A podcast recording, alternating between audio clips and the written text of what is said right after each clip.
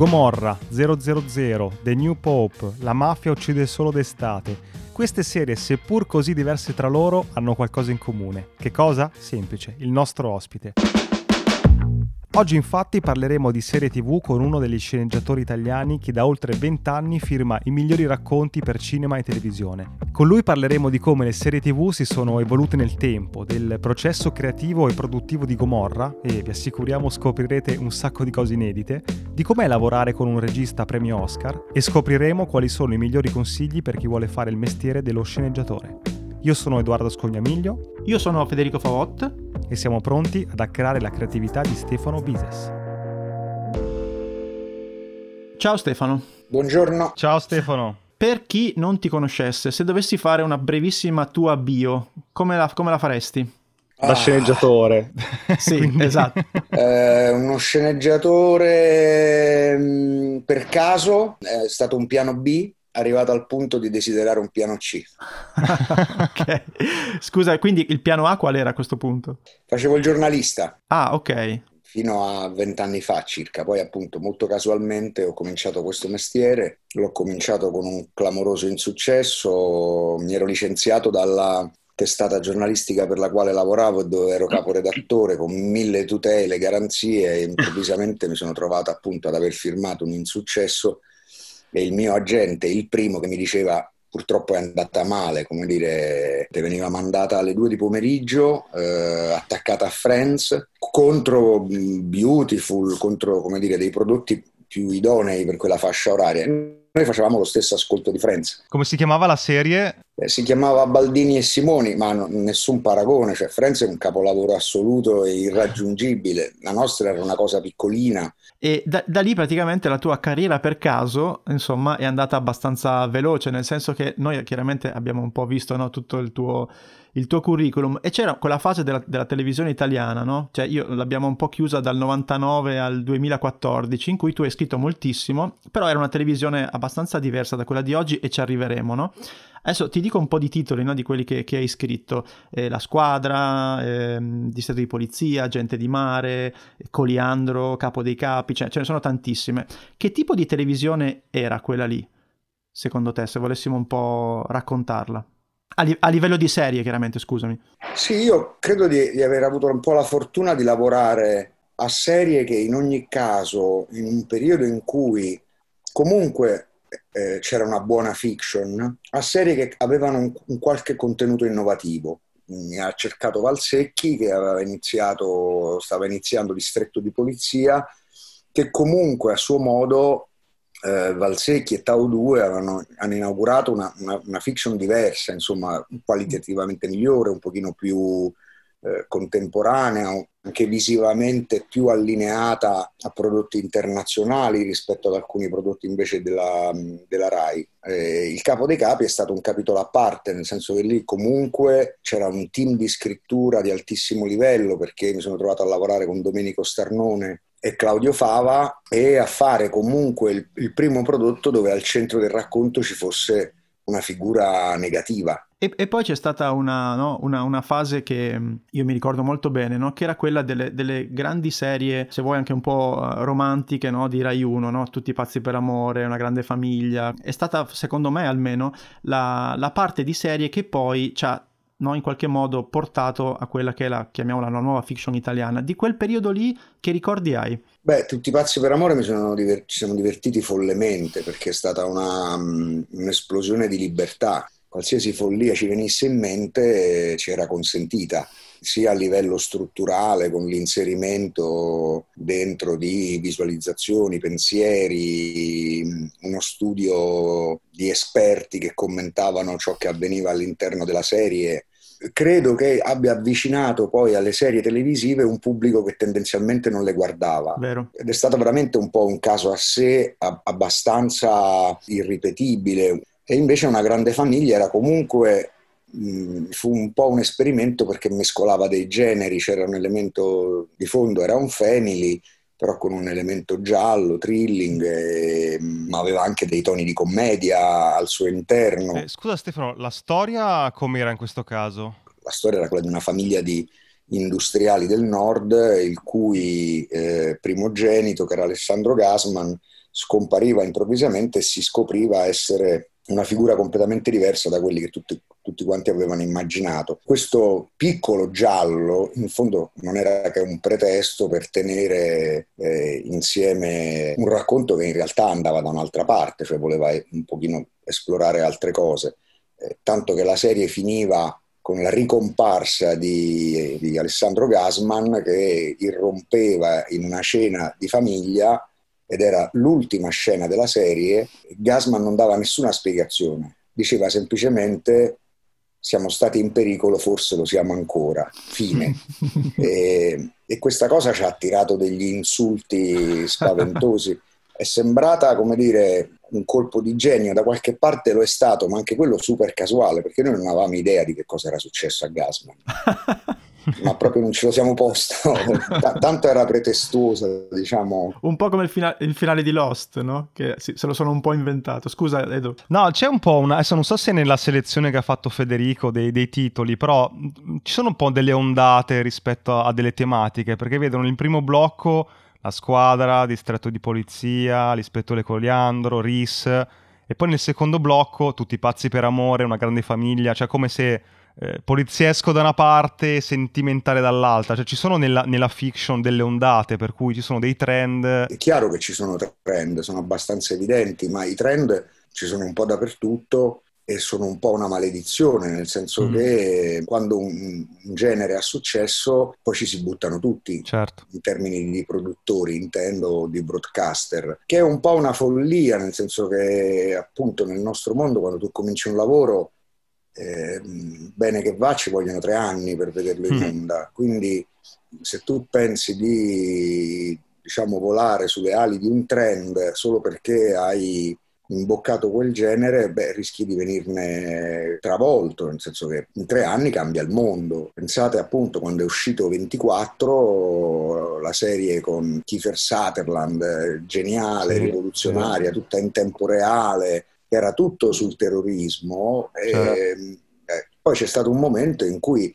quell'elemento più non aveva nessuna forza di racconto, certo. E il tentativo di replicarlo è naufragato perché non intercettava più una sensibilità e non aveva più la carica innovativa che aveva eh, quando è uscito.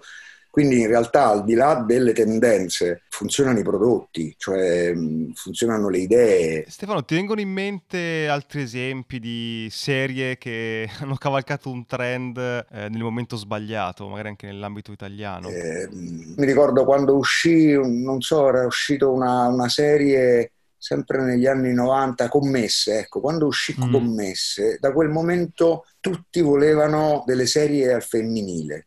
E quando poi, diciamo, si è arrivati al dunque, eh, questa spinta era esaurita in un certo senso, non aveva più senso cercare una serie al femminile, cioè andava integrato ovviamente il femminile in termini di protagonismo nei racconti. Certo. Quando uscì I A R, poi improvvisamente tutti, tutti volevano fare una, una serie su, sui medici, sulle malattie. Mi ricordo che ne feci una che si chiamava Medicina Generale, mm-hmm. e poi dovetti interrompere perché sono un po' ipocondriaco, mi stava nascendo il figlio e tutte le notti mi sognavo le malattie di cui ci parlava il consulente. Era, era veramente impossibile, per me era, era impossibile da, da scrivere. Però diciamo al, al di là dei generi, i generi secondo me sono sempre, dei, almeno per, per quanto mi riguarda, per il mio modo di lavorare, sono sempre dei pretesti. Certo. Non mi interessa il crimine, non mi interessa l'azione, non mi interessa l'operazione o l'urgenza di un caso medico, mi interessano le relazioni, mi interessano i rapporti umani. Poi alla fine si va lì, che poi sia appunto uno studio medico piuttosto che di avvocati, che un, un, un commissariato, e poi alla fine stiamo sempre sui sentimenti. Cioè. cioè dici che ogni storia alla fine, portandola all'essenza, è un fatto di sentimenti? Ma eh, premesso che io non, non credo esistano regole e, mm-hmm. e non esistano formule eh, o ingredienti che tu li mescoli e avrai un buon piatto, è evidente che il conflitto è il motore di ogni racconto.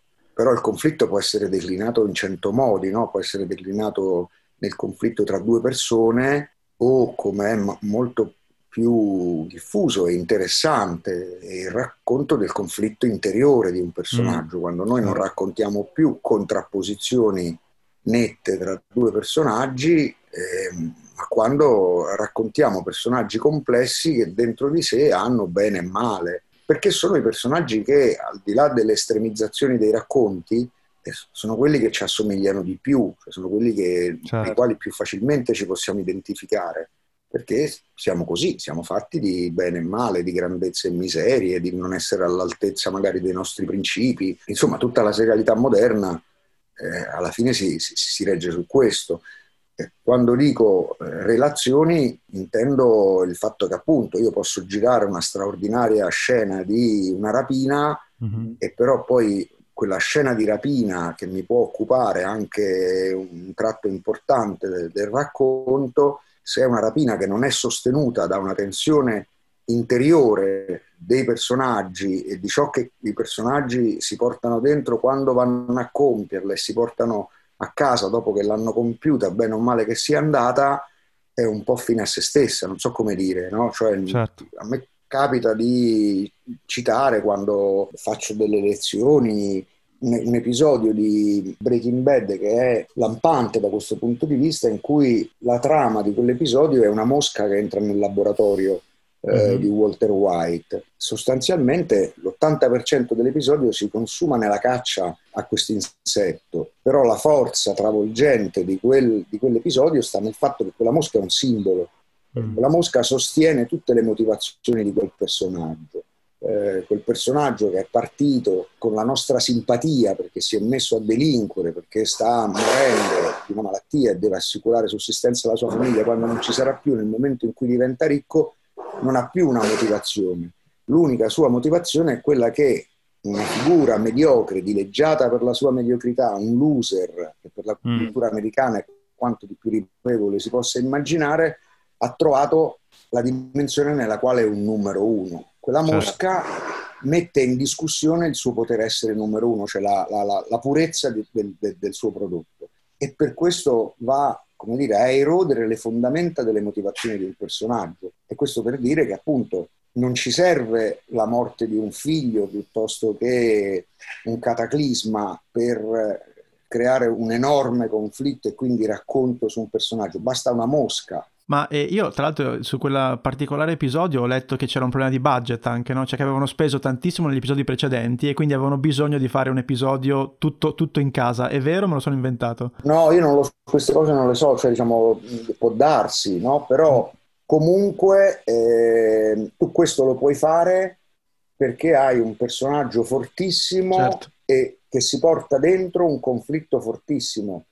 Eh, in, nella fattispecie tra bene e male, però diciamo mi vengono in mente molti altri esempi di serie molto belle. Mi vengono in mente alcuni episodi di Soprano dove non c'è alcuna trama, dove tutto è sui personaggi e sui loro conflitti. Uno in particolare meraviglioso in cui non c'è neanche Tony Soprano, c'è il cugino e uno della famiglia, diciamo della famiglia mafiosa, che devono andare a uccidere una persona in un bosco, me lo ricordo, e, con la neve, e tutto l'episodio si, si consuma lì, e con un omicidio che non vediamo neanche commesso, e questi che restano intrappolati dentro un furgone in mezzo alla neve in una foresta dalla quale non trovano più la via d'uscita. Quella è la trama dell'episodio, sto coi personaggi. Esatto. Senti, abbiamo fatto una panoramica rapidissima, no, di questi quindici anni di, di, di, di fiction italiana, eh, che è stata appunto anche di grandissimo successo, però c'era un piccolo però, un piccolo grande però, che salvo rare eccezioni non si usciva dai confini nazionali, cioè era una fiction prodotta per il pubblico italiano e difficilmente, appunto ripeto, tranne pochi casi, si riusciva ad andare all'estero. Però poi è successo qualcosa, no? E sicuramente sono arrivati broadcaster nuovi, sono, cioè Sky si è messa a produrre, Netflix, Amazon, lo sappiamo, però diciamo c'è stato proprio un punto di svolta importante e do- dove diciamo eh, mi ci metto umilmente anch'io in mezzo, però diciamo noi autori italiani abbiamo cominciato a pensare che potevamo scrivere per tutto il mondo e non solo per i confini italiani, e tu sei stato testimone diretto di questo passaggio, no?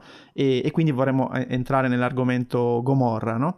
Lì ecco, questo passaggio tra confini italiani, tutto il mondo, come lo hai vissuto, come l'hai percepito, come, come ti è sembrato questo passaggio? Ma diciamo, prima di rispondere a questa domanda, eh, cioè per arrivarci anche certo. eh, alla risposta, il fatto che prima i nostri prodotti restassero eh, confinati da noi, che non fossero mai concepiti per un'esportazione, eh, aveva anche una ragione quasi autarchica, nel senso che quelle erano stagioni dove le serie facevano dieci dodici milioni vero, di ascoltatori. Vero. Appunto, io mi ricordo una serata del Capo dei Capi in cui il Capo dei Capi fece tredici milioni e su Rai uno c'era Benigni che ne fece quattordici. Madonna. Nella stessa serata.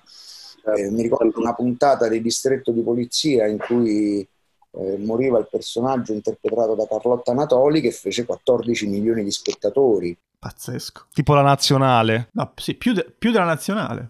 Come, San- come Sanremo. Questa esigenza, quindi... Sì, andava bene, insomma, perché cambiare, chiaro.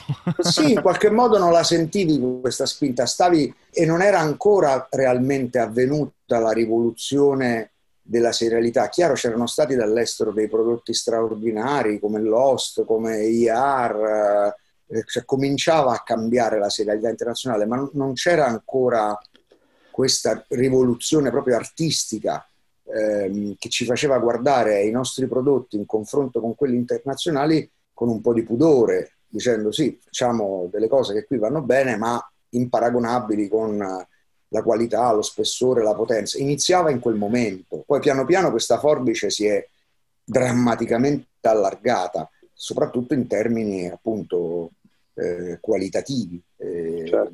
dove per qualità si intende qualità a trecentosessanta gradi, cioè qualità di scrittura, qualità di ripresa, qualità di interpretazione, di direzione, eh, qualità produttiva, che a un certo punto ha creato proprio un abisso visivo, cioè tu aprivi una serie anglosassone, americana, eh, e poi aprivi una, una serie nostra e già la fotografia ti parlava di due epoche... E qualità dal punto di vista visivo, vabbè, è facile eh, capire cosa si intende. Invece qualità dal punto di vista della scrittura, eh, se puoi farci un esempio, cosa vuol dire? Beh, intendo la complessità. Ah, okay. La complessità dei personaggi messi in scena, il modo eh, di affrontarli che risponde alla complessità dei personaggi. Quanto più un personaggio complesso, quanto più tu sei costretto, diciamo, A, a trattarlo nella sua complessità, con più profondità, con meno in superficialità, perché, come dire, nasce un racconto che si nutre proprio dello scavo dei personaggi. E se noi continuiamo a costruire dei personaggi che hanno una missione positiva, eh, contrapposti a personaggi che sono l'incarnazione Eh, di una qualche forma di male, sia essa la malattia, sia essa un criminale vero e proprio, sei inchiodato, sei, sei condannato, come dire, a un racconto elementare eh, che diventa insoddisfacente. Buoni contro cattivi, certo. Sì, poi il cattivo appunto può essere qualsiasi cosa, no? Non è necessariamente un personaggio, però pensate a come Doctor House costruisce il rapporto tra il cosiddetto buono, cioè il medico, e il cattivo, la malattia, è un rapporto complesso quello, non è un rapporto eh, tradizionale, cioè il medico che va e salva e sconfigge il male, ma il medico, quel medico è una figura piuttosto controversa, che a sua volta eh, ha degli elementi patologici, la malattia se la porta dentro. Ciao, interrompiamo la puntata per ricordarti che se vuoi puoi sostenere Hacking Creativity cliccando sul link Buy Me a Coffee che trovi in descrizione. Puoi scegliere tra una donazione e una tantum, tre livelli di abbonamento con tante cose in cambio e gli extra che sono delle consulenze uno a uno con noi. Ma lo so cosa stai pensando, perché dovrei farlo?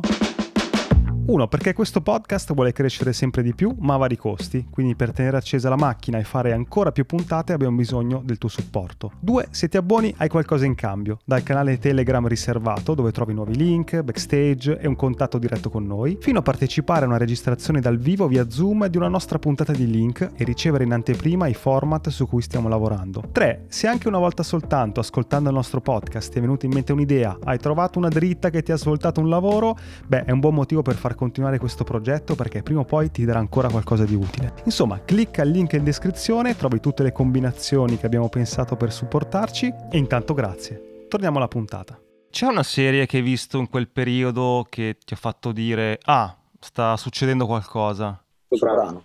Soprano, che ha vent'anni ormai, che quando arriva, arriva in Italia va malissimo, viene mi pare programmata da Mediaset, ma prima va su Canale cinque, ma poi lo spostano su forse Italia uno, insomma su una rete minore, lo spostano in seconda serata e piano piano si spegne. Soprano è, per me è, è, resta ancora la serie più bella che sia mai stata fatta, cioè una, è come un'enciclopedia di, di, di meraviglie, dei sentimenti umani, di come si può trattare il genere, di come all'interno di un genere si possono avere dei salti di tono, dei conflitti che ti produce il, la relazione con un personaggio intrinsecamente negativo, e poi appunto con una qualità di scrittura, di recitazione, di regia, quella veramente segna in qualche modo uno stacco. E soprattutto quel personaggio lì è il capostipite, è il padre di un'infinità di personaggi che abbiamo amato, che sono venuti dopo e che sono Don Draper di Mad Men, lo stesso Walter White, eh, Frank Underwood. A me sembrano tutti figli di, di Tony Soprano, cioè sono, sono mostri con delle vulnerabilità, con delle fragilità, per cui io mi ricordo che quando vidi Soprano dissi ah, e in tutto era in un contesto familiare, stagione dopo stagione diventava sempre più cupo, più drammatico, più angosciante, diciamo da quel momento abbiamo tutti cominciato a vivere questa strana schizofrenia che è stato però anche un alibi, un, un tratto, diciamo, per cui facevamo delle cose e però ce ne piacevano altre. Quello che facevamo noi in fondo ne, ne percepivamo il fatto che non fosse all'altezza di quello che stavano facendo soprattutto negli Stati Uniti o in Inghilterra anche, però noi ci davamo questo grandissimo alibi di dire eh ma però la Rai è la Rai, eh ma però Mediaset è Mediaset, e il, il ma però non è casuale, nel senso che lì c'è appunto nell'alibi c'è un'ignoranza, anche c'è una eh, sgrammaticatura. Eh, è vero che noi abbiamo vissuto dei grandi colli di bottiglia e delle grandi limitazioni, ma non sta scritto da nessuna parte che la televisione generalista è per definizione non di qualità. È chiaro che non siamo stati aiutati, è chiaro che il sistema era un sistema perverso, dominato dalla politica. Abbiamo vissuto una lunghissima stagione dove non c'era alcuna biodiversità in qualche modo, no? Cioè la, la narrazione del ventennio berlusconiano eh, si è spalmata su sei delle maggiori reti generaliste, cioè su quelli che finanziavano la fiction sostanzialmente. Quindi, come dire, rompere quel tipo di narrazione non era esattamente semplice. In questo quadro, quindi, Gomorra come è spuntata fuori? È arrivata in un momento in cui, proprio perché cominciavano a nascere un sacco di realtà e di sbocchi per i nostri prodotti, su, sull'Italia c'era un faro, in qualche modo. Era uno dei paesi sui quali c'era un faro. L'uscita di Gomorra, che aveva, diciamo, quegli ingredienti che la rendevano più eh, assimilabile eh, come standard qualitativi ai prodotti internazionali, ha, ha richiamato un'attenzione immediata. Eh. Ma tornando al momento in cui mh, Gomorra non esisteva, ti volevamo chiedere questa cosa: quali sono gli step di realizzazione dal punto di vista di uno sceneggiatore? Cioè dal momento in cui se ne parla la prima volta al momento in cui prende vita una serie del genere, quali sono i passaggi? Ah, è stato un lavoro infernale, nel senso che mh, i diritti di Gomorra li aveva Fandango, Domenico Procacci, uh-huh. che aveva prodotto il film uh, di Matteo Garrone. Però appunto da più parti si diceva bisognerebbe farne una serie, bisognerebbe farne una serie, bisognerebbe farne una serie. A un certo punto, diciamo, si sblocca la decisione di farne una serie quando Fandango si associa con Cattleya per appunto provare a, a tirare fuori dal libro un racconto, un racconto seriale per Sky. E lì, diciamo, cominciano i guai in un certo senso, perché allora inizialmente si voleva fare una serie eh, tutta orizzontale, di puntate da cento minuti, e noi scriviamo un trattamento dove al centro c'è il personaggio sostanzialmente di Roberto Saviano, cioè il giornalista di Gomorra, quello che in uno de- de- degli episodi, e-, e usiamo quello come vettore di, di, di questo racconto e-, e punto di vista, cioè quello di un giornalista. Eh, dopodiché no, eh, si vuole una serie più tradizionale, a puntate da cinquanta minuti con sostanzialmente anche dei casi dentro. Dopodiché no, facciamo sei film separati, come una serie antologica su quell'universo. Dopodiché no, è ricambiato il vertice di Sky e cambia anche l'idea e la, e la, la politica editoriale. Va bene, sei, sei film antologici, però ne affidiamo la direzione artistica e li facciamo in qualche modo, anche la, la, la direzione della scrittura la affidiamo a un grande talento internazionale. Dopodiché no, eh, si torna al progetto di serie da cinquanta minuti, viene in mente a Maurizio Tini, credo che in quel momento era il produttore di Cattleya, di coinvolgere Stefano Sollima, che per Cattleya aveva, aveva fatto già il romanzo criminale, che era già un salto in avanti colossale per, per, per la nostra serialità. Quando arriva, arriva Sollima la, l'accelerazione è folle. Stefano vuole girare in frettissima, eh, sono stati spesi già una quantità di soldi incredibile, non solo in, in termini di scrittura, ma di coinvolgimento di altri talenti, per cui c'è una super urgenza a fare prestissimo e, e in realtà noi non abbiamo ancora deciso niente, cioè ancora il nostro racconto è un racconto piuttosto disordinato che tiene insieme diversi, i diversi mondi di Gomorra il libro. Cioè non c'erano già i personaggi che abbiamo visto, non c'era l'inizio della prima stagione, la fine della prima stagione, non, non c'era tutto questo nei primi documenti? Assolutamente no, cioè c'erano degli elementi, ovviamente quando avevamo scritto per esempio quelli che dovevano essere i sei film separati, c'erano in embrione quello che poi si è visto in Gomorra, c'era per esempio il primo episodio, era un, un episodio che raccontava, cioè il primo film sostanzialmente, che raccontava eh, una missione suicida da parte di una paranza, che in qualche modo torna nella Gomorra che poi è stata realizzata. Eh, nel secondo episodio si chiamava La giornata nera di un boss, era la storia di un boss a cui andava tutto storto e finiva con l'arresto, cosa che torna dentro Gomorra. Un altro episodio era il viaggio, era un boss che doveva tornare eh, dalla Spagna a casa sua, eh, in Campania, e questo torna evidentemente. Cioè c'erano degli elementi embrionali, però mancava un quadro d'insieme, mancava una costruzione seriale, ovviamente queste erano storie tutte scollegate tra loro, e lì diciamo siamo andati sulle, sulle cose semplici. Abbiamo pensato che la, la cosa più interessante era raccontare un clan, non un clan familiare, perché questo ci permetteva di raccontare dei rapporti familiari e eh, di mettere questo clan in una situazione di perdita dell'equilibrio. Quindi degli elementi di racconto super semplici, super classici in un certo modo, tu hai più spazio per raccontare i personaggi e le loro relazioni. Però, per dire, la scelta di Scampia come arena eh, l'abbiamo fatta quando già avevamo in mente tutta questa costruzione. Eh, siamo andati con Stefano e con Pachi Meduri, che era lo scenografo, a fare un giro, perché noi in quel momento ancora pensavamo di raccontare una, una camorra contadina, la, la camorra casalese.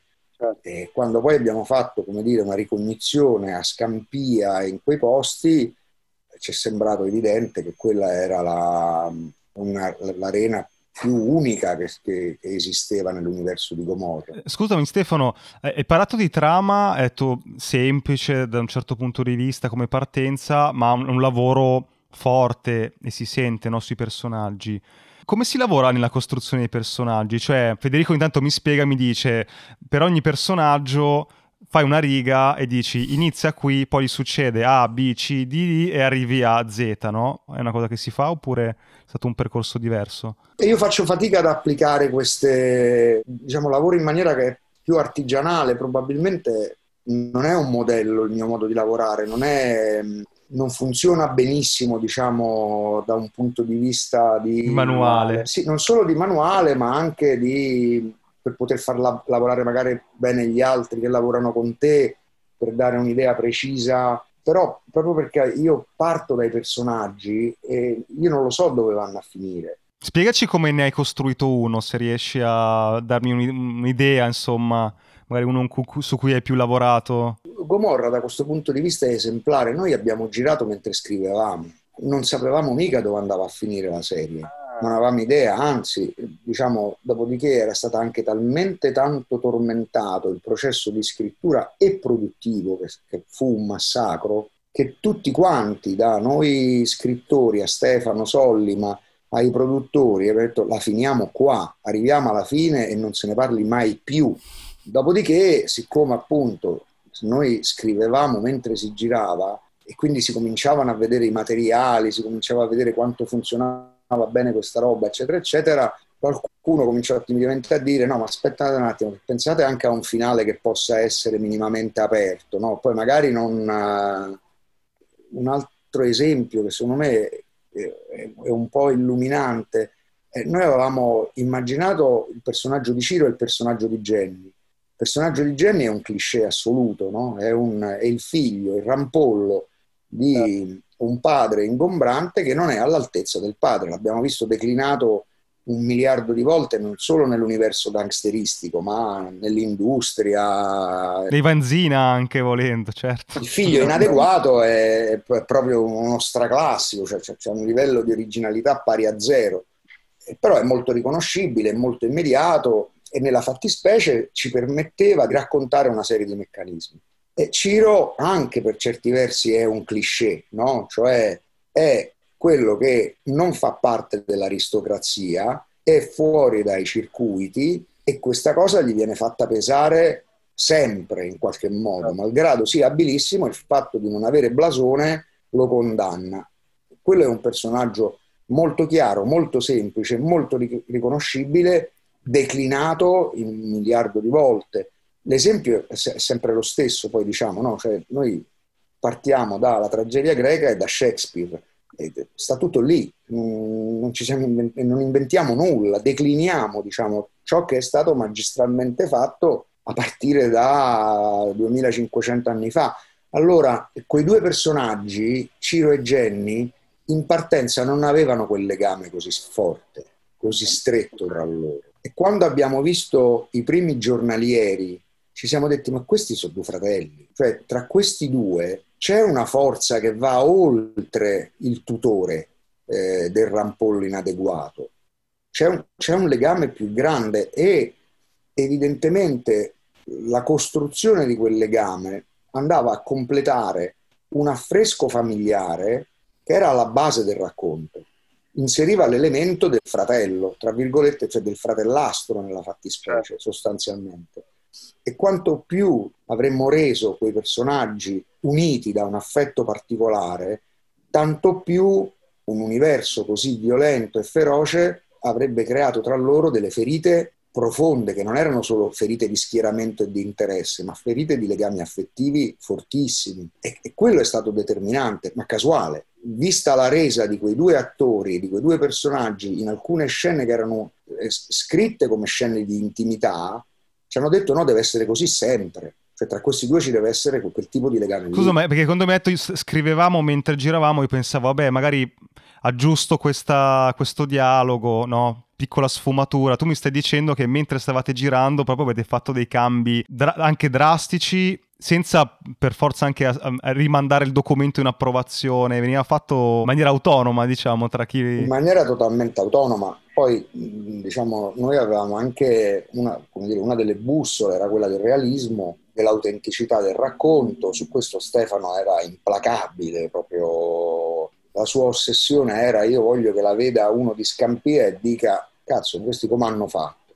Quindi a partire dalla lingua, che era la parte poi se vogliamo più problematica, perché il parco degli attori era un parco di attori diciamo napoletani, ma napoletano non vuol dire scampiese, quindi c'era anche un lavoro proprio di uniformazione della lingua eh, di tutti questi personaggi che era molto difficile per noi esterni. Avevate un consulente di... che vi aiutava? Avevamo un consulente col quale poi abbiamo riletto tutti i copioni, abbiamo aggiustato tutta la lingua, abbiamo eh, ah. costruito tutta una scrittura onomatopeica e eh, anche di ne- neologismi, ah. insomma. Questa esigenza di realismo... Eh, portava al fatto che io spessissimo il pomeriggio prendevo un treno, andavo a Napoli, raggiungevo Sollima alla fine delle riprese, guardavamo quello che era stato fatto e decidevamo come aggiustare le cose. non solo in termini di location in qualche modo, perché la, la dinamica di un movimento era stata costruita in astratto e invece dovevamo poi adattarla al territorio in qualche modo, e sia perché da lì venivano indicazioni per la scrittura successiva. Ma tipo la, la trasformazione di Jenny Savastano, che è uno dei punti, no, più forti, gli snodi più forti, anche quella è nata in corsa o, o è stata più pensata a tavolino? C'era, c'era l'idea che appunto questa madre avrebbe mandato il figlio in qualche modo a correre il rischio di morire, un altissimo rischio di morire, quindi era pronta a sacrificare l'erede al trono per salvare il regno, però in origine c'era un episodio che, era, che avremmo dovuto girare tutto in, in Honduras, adesso per dire, sì. Era ambientato lì e poi, siccome appunto produttivamente è stato un bagno di sangue, abbiamo dovuto Aglio. cominciare a tagliare, eh, le puntate che avevamo girato fino a quel momento erano molto lunghe, quindi comunque si riusciva... Per cui abbiamo creato un buco sostanzialmente. Si sparisce, certo. Jenny parte e poi torna, diciamo, non, non vediamo che cosa è successo, che tutto sommato poi narrativamente è vero che era molto rischioso, perché a distanza di un episodio avevi una trasformazione assoluta di quel personaggio, incredibile, anche fisica, eh, oltre che caratteriale, morale. Doveva essere credibile, dici? Eh, cioè c'era il rischio di dire, beh vabbè. E invece però aveva, eh, diciamo, quel buco ha, ha reso quella ricomparsa scioccante per certi versi, e non, averla, non averne raccontato le ragioni, cioè cosa l'aveva prodotto, paradossalmente si è rivelato come un punto di forza, ma noi eravamo terrorizzati, cioè ci siamo, siamo impazziti eh, nell'episodio del ritorno per cercare di far capire, senza usare flashback, che cosa poteva essere successo a quel personaggio, dove e perché si era rotto e, e come e perché quella rottura aveva portato a quella trasformazione così violenta, il cui frutto è sempre però sentimentale, ovvero odio mia madre che mi ha mandato a morire e ho capito che mio fratello in realtà mi può fare scarpe e oggi ho le palle per oppormi. Ci sono altri cambi di questo tipo che avete fatto in corsa? La decisione... Pietro Savastano in origine era realmente colpito da demenza quando sta in carcere. L'idea che tutta questa fosse una messa in scena arriva nel momento in cui decidiamo di fare una seconda stagione, per cui tutto questo era un piano e c'era quell'evasione. Ma in origine no, in origine era uno che aveva perso il segno. Beh, questo è un esempio estremo di come sia importante che lo sceneggiatore segua tutte le fasi della, no? della scrittura di una serie e non, e non si fermi solo alla scrittura dei copioni, perché poi questa, anche, questo, anche questo è successo, no? Negli ultimi anni, che lo sceneggiatore che una volta scriveva i copioni, li consegnava, in qualche modo veniva estromesso dal resto della... della produzione, adesso è partecipe non solo sul set, come nell'esempio che ci hai detto, ma anche dopo, no? Nel montaggio, eccetera. E questo è stato fondamentale anche, secondo me, per, come dire, dare quell'unità di intenti alle se- alla serie che prima magari non c'era, perché magari il passaggio di consegne sceneggiatore-regista molte volte voleva dire che il regista aveva, interpretava a suo modo delle cose e veniva fuori qualcosa di, di strambo, no? Qualcosa di... Questa cosa che hai detto è una cosa eh, fondamentale in America, in Inghilterra, esatto. In altri paesi. Il creatore della serie, inteso come scrittore, è in qualche modo il garante di tutto il prodotto e ne, e ne, e ne segue tutta la realizzazione. Nella grandissima parte dei casi sono figure professionali diverse che qui non esistono, eh, almeno tendenzialmente non sono diffuse nel mondo seriale, dove lo sceneggiatore, creatore della serie, eh, gira anche gli episodi, al, quantomeno sì. Gira i primi episodi, il pilota, perché imposta il tono, la luce, lo stile di regia, di ripresa, e poi progressivamente consegna eh, la serie a registi che sono eh, tendenzialmente intercambiabili.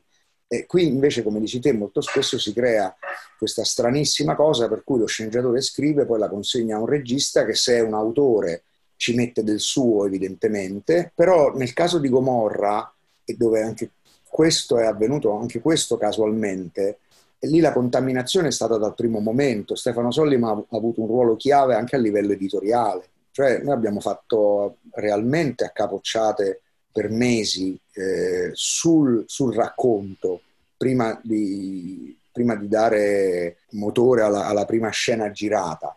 E quanto riguarda il montaggio, il montaggio è l'ultima scrittura. è assurdo che lo sceneggiatore non sia in, in montaggio, perché io scrivo un ordine di scene, io scrivo una serie di cose, ma poi c'è qualcuno che le combina in maniera diversa. Abbiamo bisogno della sensibilità, dell'intelligenza e del talento del montatore, e però escludere lo scrittore dall'ultima scrittura è una sciocchezza. Lì, lì la cosa che, no, quando, quando mi sono trovato in quel, in quel ruolo lì, la cosa che ti sorprende di più è quella di, cioè, chiaramente non, non sei più ne, in, sul set, no? Il set è chiuso, no? Se non hai la fortuna di poterlo riaprire, che succede molto raramente perché costa tantissimo, quali sono le armi che ha lo sceneggiatore a livello di montaggio, al di là di ricombinare le scene, eccetera? Però, pa- dico un paio di esempi, ma ne farai di, me- di migliori tu, no? Agire sulla voice off, se, se la serie lo, lo, lo, lo consente, oppure che tipo di accorgimenti puoi fare quando sei all'ultimo miglio? Normalmente il montatore, eh, soprattutto nelle serie dove non è che si aspetta che il regista finisca per cominciare a montare, il montatore comincia a montare, comincia a montare mentre si gira, e quindi fa una sua prima costruzione che tende ad essere molto simile al copione, molto fedele alla costruzione che è stata fatta in copione. Dopodiché già in quella sede il montatore fa degli interventi, no? Perché ciò che io ho messo sulla carta è sulle due dimensioni, quando ne prende tre può darsi che non funzioni, o che un alternato tra due scene come io l'ho costruito al computer, quando si va a, a comporre il materiale, funziona meglio in un'altra maniera. Dopodiché quando il regista finisce, o anche in corsa, quando ci sono blocchi di montaggio importanti, interviene il regista che ci mette del suo nel confronto con il montatore, e c'è un momento in cui montatore, sceneggiatore e regista, se sono tre figure che non coincidono, devono stare necessariamente insieme e decidere: questa roba funziona meglio così, questa roba funziona... Eh, poi, diciamo, ricorrere a espedienti come quello, beh, inserisco una voce off, fino a un certo punto, nel senso che o la Chiaro. voce off è strutturale, quindi ha un senso nel racconto e la serie ha una costruzione narrativa che la prevede, la posso utilizzare e aggiustare, ma altrimenti eh, non puoi usare la voce fuori campo. Pietro Valsecchi, che è, è stato un, un super innovatore eh, della serialità televisiva, e passava notti in montaggio. Io ho passato notti in montaggio con Pietro Valsecchi e non mettevamo la voce off, ma mettevamo dei controcampi in cui l'attore lo vedevi di spalle e gli facevi di altre cose, ma perché i film veramente si fanno al montaggio. Sono talmente tante le variabili che poi trasformano la tua scrittura nel prodotto audiovisivo e lo cambiano in qualche misura, e spessissimo rivelano, perché poi ci sono degli attori e tu ti rendi conto che scene che, dove, che tu hai scritto in una certa maniera con quel determinato attore è un peccato mortale girarle in quella maniera, dico per dire, ma sono cose mm. che, che scopri in corsa, soprattutto se, come è stato nel caso di Gomorra, la gran parte degli attori erano attori sconosciuti. Per dirci, Jenny, eh, Salvo Esposito eh, diventa Jenny per caso, perché lui, quando facciamo il provino a Marco D'Amore, è, diciamo, il figurante che viene chiamato per dare le battute all'attore durante il provino. Ma dai! Sentendo la voce, con Stefano ha detto: ma proviamo un po' a girare la, la macchina. E Salvio diventa Jenny. Ah, era lì venuto, è quello che doveva... Da, dare le battute. Porta un amico a fare il provino, sai, quelle storie lì, e viene preso l'amico. Beh, comunque era un attore, no? Però non era stato chiamato per un ruolo, era stato chiamato per... dare le battute a Marco D'Amore nel provino di, de, del personaggio di Ciro. Poi ci siamo resi conto che quella voce, quella fisicità, quelle espressioni erano di un attore straordinario, per dire che anche lì esserci ai provini è importante. Riguardo agli attori, posso, posso togliermi una curiosità, Stefano, scusa, una cosa che mi chiedo sempre. In Gomorra muoiono un sacco di personaggi, indubbiamente, e quindi tanti attori entrano e escono, no? Ma c'è un momento in cui qualcuno va da quell'attore e gli dice: guarda, abbiamo deciso che muori, per cui è finita qua la serie? Cioè, c'è questa fase delicata di andare lì a, a spiegarlo all'attore? È successo? Beh sì, in Gomorra è stato drammatico, perché evidentemente ancora prima di spiegarlo agli attori era farlo accettare alla produzione e ai broadcaster, tant'è che ogni tanto si ribellano e li fanno risuscitare, diciamo. Però nella fattispecie, se tu vuoi essere realistico in un mondo come Gomorra, in un mondo come Gomorra si muore. Quanto più ti avvicini al potere, tanto più sei in pericolo di morte, e si muore presto, si muore giovani. Se volevamo essere realistici come lo siamo stati, o abbiamo cercato di esserlo nella descrizione di quel mondo, non si poteva non esserlo mantenendo in vita personaggi che nella realtà non sarebbero rimasti in vita.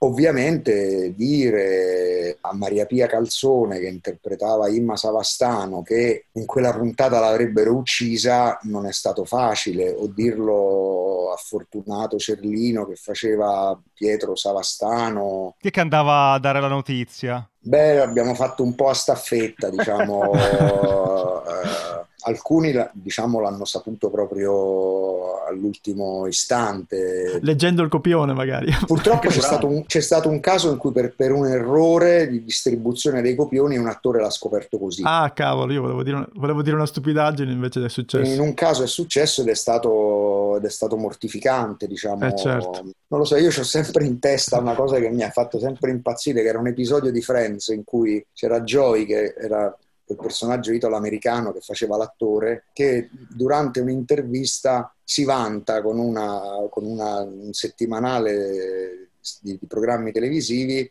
di essere in sostanza lui il creatore del suo personaggio, che si scrive lui le battute, e si vede a un certo punto lo sceneggiatore che legge questa intervista e poi manda il copione in cui nella, nella prima scena utile Joy muore e, e deve entrare in un ascensore dove l'ascensore non è al piano e precipitare nel vuoto per punizione in qualche modo, e, ed è, è un episodio irresistibile in cui Joy f- poi sul set fa di tutto per non entrare in questo ascensore, cerca di far entrare prima uno poi un altro. Questo per dire che eh, diciamo, hai un potere crea- creatore, eh, che è la cosa più emozionante nel, del nostro lavoro, ed hai, un, eh, ed hai un potere di morte che è una cosa dolorosa, perché tu stai uccidendo un figlio, e, e quando succedeva questo era un po' quello che cercavamo di dire poi agli attori, che erano giustamente dispiaciuti.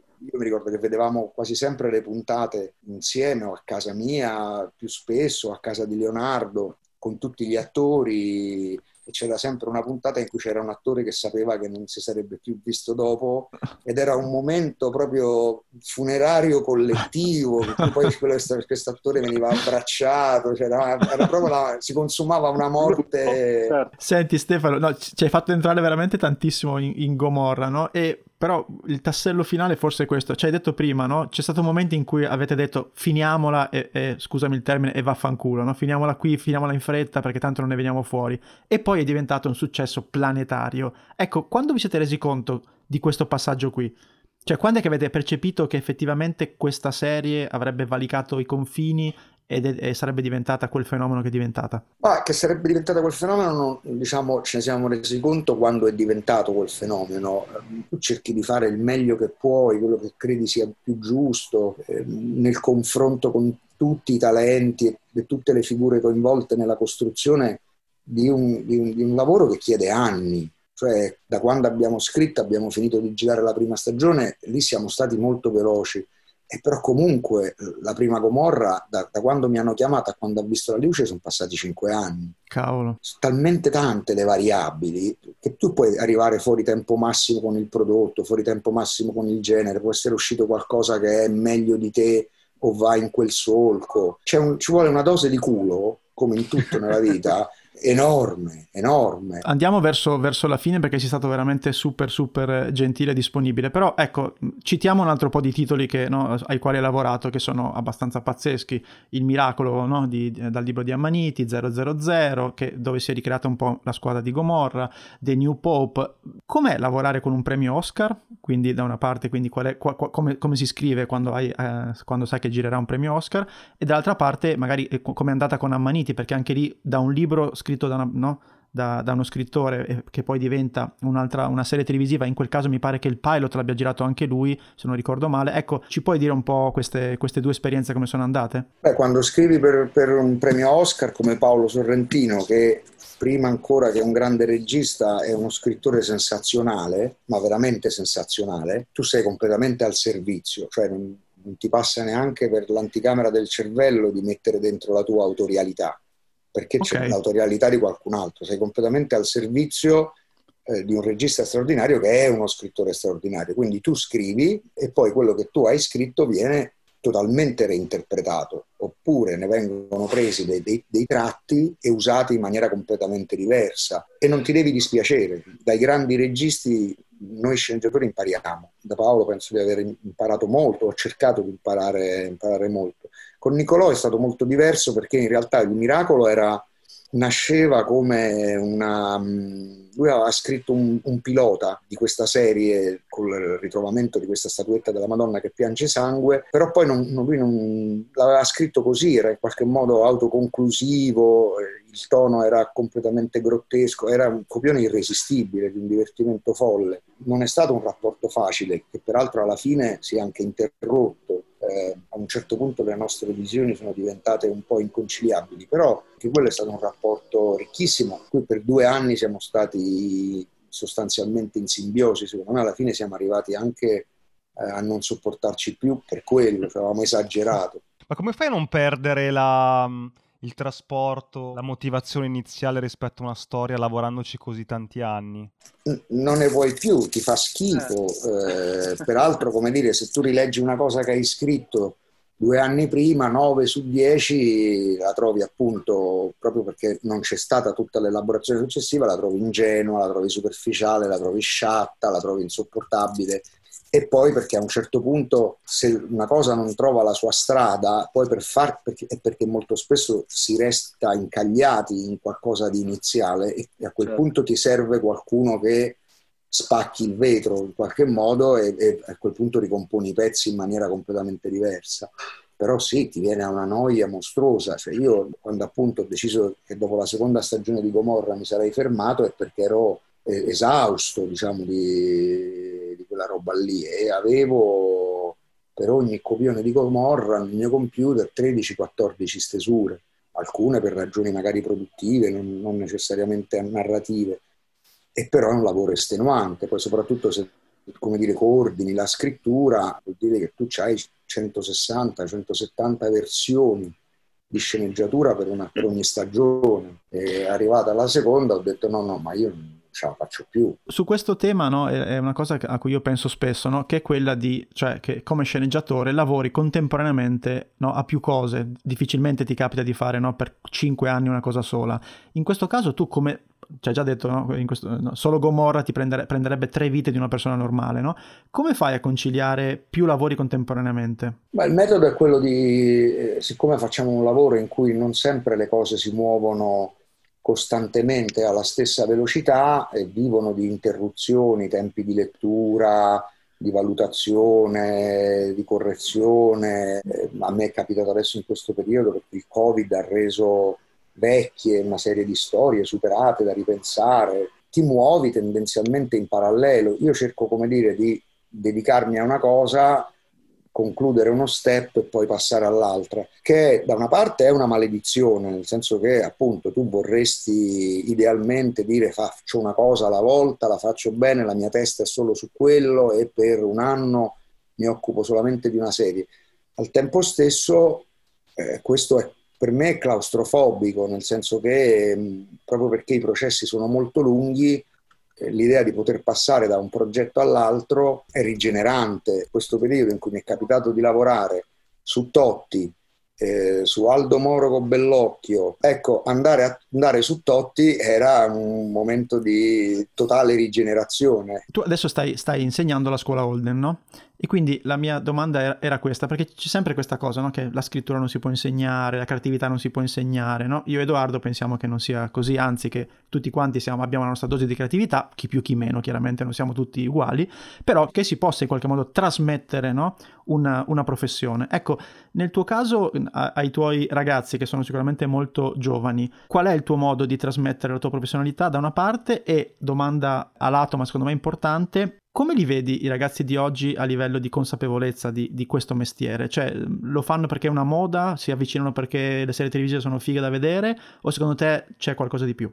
Uh, allora, io diciamo, io non so insegnare perché non ho studiato, eh, non ho avuto la fortuna di, di studiare questo mestiere, quindi realmente le regole non le conosco e, e, e non mi sogno di insegnarle. Ci sono persone molto più brave, più analitiche eh, di me. Io cerco di, di, di trasmettere un modo di fare questo mestiere, che è un, un modo strettamente legato alla creatività.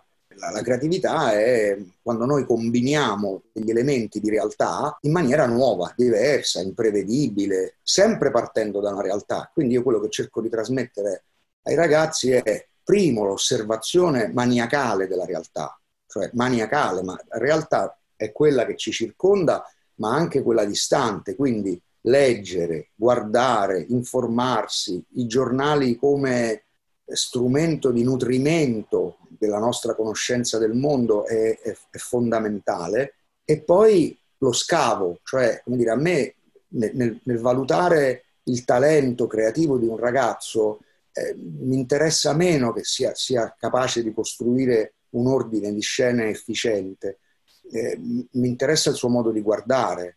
Eh, io cerco di trasmettere l'originalità di uno sguardo che non è la mia, non è il mio sguardo, cioè è il tuo. La creatività è la tua, è il modo in cui tu guardi le cose che rende quello che fai unico in un certo senso. E questo è quello che cerco di trasmettere, neanche di insegnare. Cioè guardate, cercate di guardare le cose in, in tutte le direzioni possibili, cercate gli angoli bui, cercate ciò che a prima vista non si vede, perché se avete, come dire, immaginato un mondo interessante, un personaggio interessante, sicuramente lui è pieno di angoli bui che vale la pena di, di, di esplorare. A me capita spessissimo di vedere ragazzi che non leggono i giornali, che non si guardano intorno, dove l'universo di riferimento è qualcosa che è stato già creato. Per cui quello che dice questa serie, come Tony potrebbe ricordare, e mi viene fatto il riferimento di una serie che è già stata fatta. Eh, ho capito, ma è stata già fatta, e sicuramente è stata fatta meglio di come la possiamo fare noi. Allora vai da un'altra parte, cioè, no? e, e da un'altra parte ci vai solamente se eh, ti costringi a, a, a guardare, se ti costringi a, ad ascoltare, se, se, se, vai a, eh, se vai a cercare dentro di te quali sono le corde emotive che risuonano, cioè dov'è che tu risuoni, in che mondi, nelle relazioni familiari, nelle storie d'amore, nei pericoli, dov'è che le, le tue corde vibrano? Perché la, la, poi, come dire, tu restituirai emozione se sei andato dove tu ti sei emozionato. Guarda Stefano, avremo tantissime altre domande, ma è talmente bella questa chiusura che tu hai fatto su questi fondamentali che eh, ti, ti ringrazierei e ti saluterei. È stata una, un'esperienza veramente, veramente bella questa, questa chiacchierata, quindi grazie mille. Grazie a voi, grazie tante. Ciao Stefano, grazie.